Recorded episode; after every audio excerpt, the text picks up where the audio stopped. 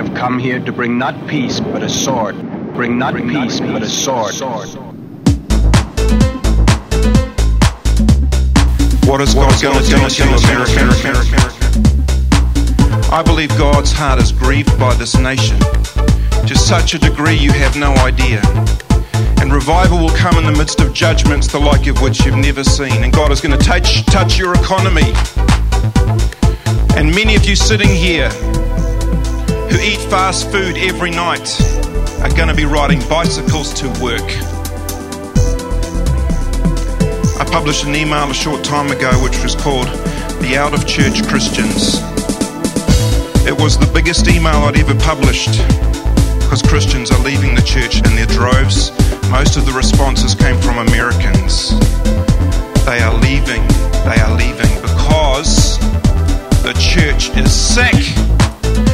Got so many replies I couldn't read them. It took me weeks from people who had left the church because it's sick people who are desperately tired of playing the game. Desperately tired of playing the game. We're playing the game today. We still play it.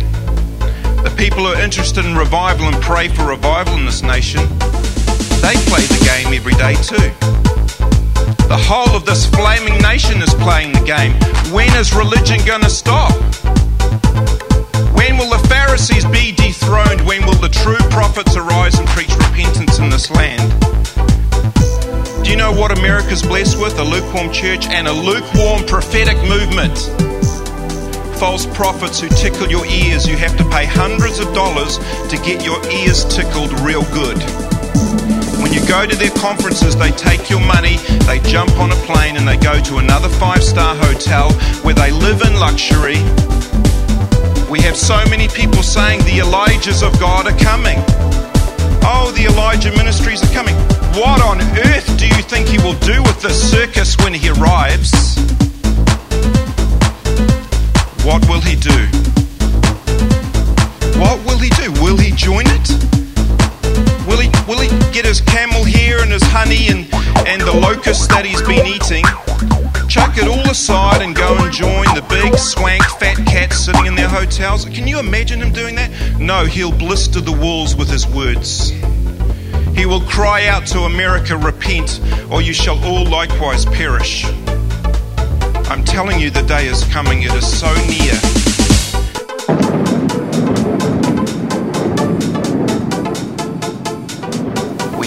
In the Western nations one land of revivals left That one land of revivals is America. And I fear in my heart lest we lose her.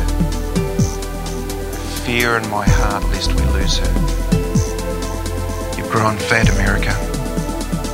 Spiritually, terribly, terribly fat. We are rich and increased with goods and have need of nothing. Got to see. We have got to see John the Baptist rise up, who will preach the most searing message you have heard in your lives. John the Baptist, who will tear from you in your hearts your cars and your houses and your beautiful things and show you that they are baubles and they're worth nothing. Who will take from you the American dream and say, Isn't this garbage?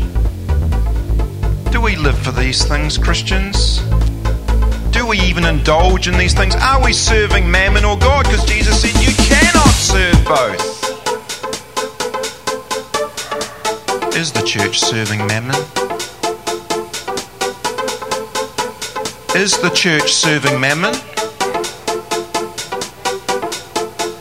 No, really, I want to ask again. Is the church in America serving mammon to a very large degree? Let me hear you. Good. Savonarola, who had a revival in Florence. Savonarola, his preaching caused such terror and alarm, such sobbing and tears, that people passed through the streets without speaking, more dead than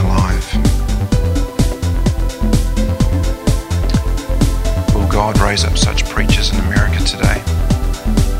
If He doesn't, all is lost. All is lost.